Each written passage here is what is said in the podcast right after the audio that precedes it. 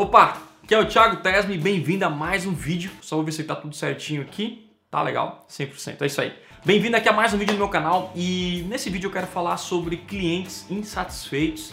Né? Quem nunca teve um cliente satisfeito, um cliente que não gostou muito do resultado, muito do seu produto, do seu serviço, atendimento, enfim.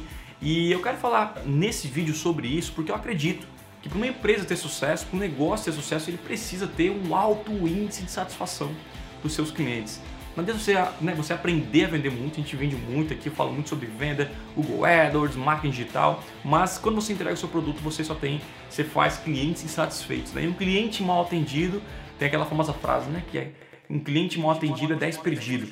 Então eu realmente me preocupo muito com os meus clientes, eu tenho muitos clientes e obviamente tenho também clientes insatisfeitos. Eu tenho três perguntas que eu sempre me faço ah, para resolver esse problema, aprender com a situação e melhorar sempre os nossos produtos e serviços. Eu sei que ninguém gosta de ter um cliente satisfeito, ah, às vezes não sabe nem se é, lidar com isso e por isso é que eu estou fazendo esse vídeo para contar para você como é que eu lido com clientes insatisfeitos, como é que eu resolvo isso e dessa forma melhoro aí os meus projetos, meus negócios, enfim.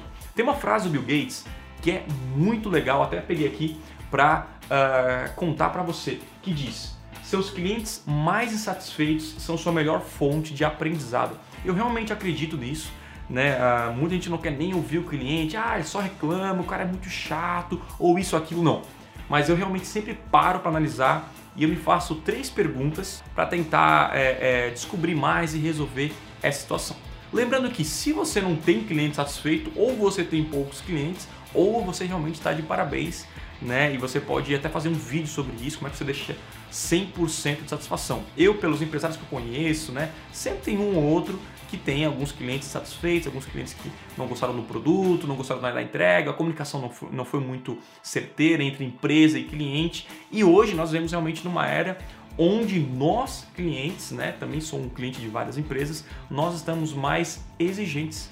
Né? E isso é bom, porque quanto maior a exigência dos consumidores, mais as empresas têm que entregar e têm que surpreender aí os seus clientes. Legal? Então vamos lá, nós vamos discutir essas três perguntas que eu me faço quando eu recebo um e-mail de um cliente, quando eu recebo uma reclamação de um cliente, eu recebo, enfim, qualquer coisa relacionada aí ao meu produto ou serviço que não é aquela satisfação que ele realmente esperava.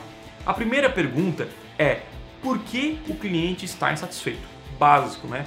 Eu tento descobrir por que realmente ele está insatisfeito, o, o, que que fez essa insatisfação, né? E se foi no atendimento, se foi na entrega do produto, se foi na qualidade do vídeo, se foi no painel de membros e até nas minhas turmas de ocupação extrema, de outros produtos digitais que eu tenho também, nos serviços, eu sempre pego algumas linhas de algumas sugestões ou reclamações que eu tenho e eu vou lá e melhoro pontualmente uh, aquele, uh, aquela coisa, né? aquele, aquele ponto que eles falaram. Então, eu sempre, eu sempre tento uh, olhar para mim primeiro antes do cliente, sabe? Quando o cliente fala assim, Thiago, isso aqui tá muito ruim. Ao invés de falar, cara, é porque você é muito chato, você é muito exigente, eu olho para mim, cara, o que, que eu posso, né? Onde eu posso melhorar? Esse é o segundo passo, tá? Primeiro é, entendi realmente o problema, já tô falando pro segundo passo antes do, do, do primeiro, uh, já tô falando pro segundo sem terminar o primeiro. O primeiro é realmente entender o porquê que ele está insatisfeito. Anota aí por que, que ele está insatisfeito, o que gerou a insatisfação. E você vai descobrir isso talvez num segundo, terceiro e-mail ou numa conversa, porque não é, ele só fala que tá ruim, tá tudo muito ruim. Não tava muito bom, tá meio ruim também, tava ruim. Agora parece que piorou.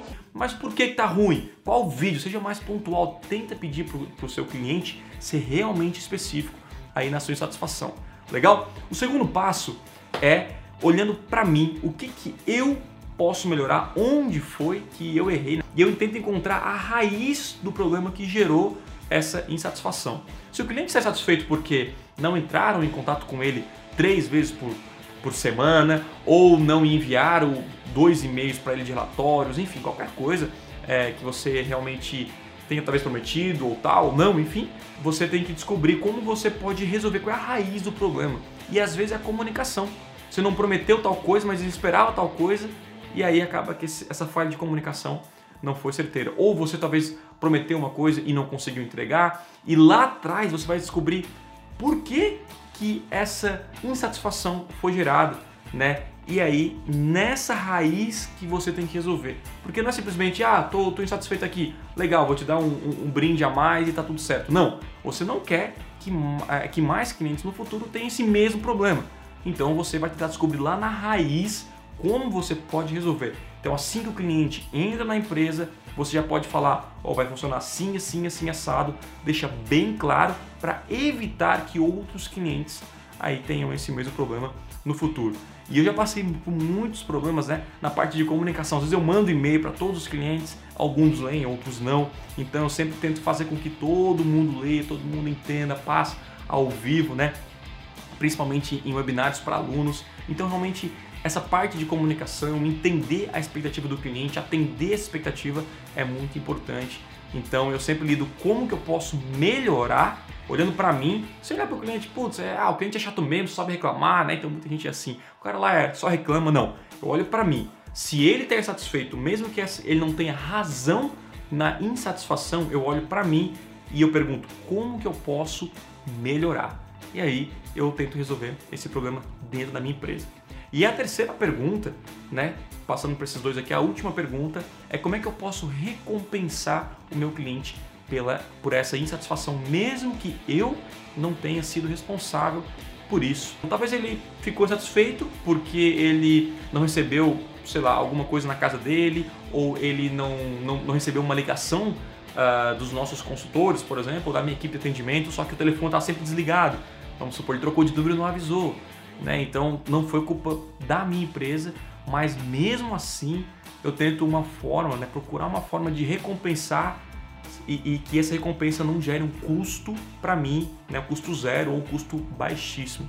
Então, por exemplo, uma pessoa ficou um cliente meu muito satisfeito e tal, e que o livro, sei lá, foi entregar o livro e demorou duas semanas para entregar esse livro. Então, para mim é muito fácil entregar um outro livro, né, pagando só o frete. Então já fiz isso, mandei uma carta pedindo desculpa e tal, entreguei um outro livro. Ou ofereço um outro serviço por um período é, gratuito, ou entrego um outro produto aí digital que, uh, enfim, atenda a expectativa é, dele, né? Como pedido de desculpa, eu vou te enviar isso aqui, tal, tal. E isso, uh, os clientes que estavam satisfeitos, eles realmente começam a olhar que você é preocupado com a satisfação deles começa a perceber, cara, esse, é, essa empresa, né, o Thiago é preocupado com a minha insatisfação, porque ele poderia ter resolvido a situação e ter deixado por aí. Então eu sempre resolvo a situação e pergunto como é que eu posso recompensar esse, essa insatisfação que ele passou, esse enfim, mal-estar com a empresa e tudo mais.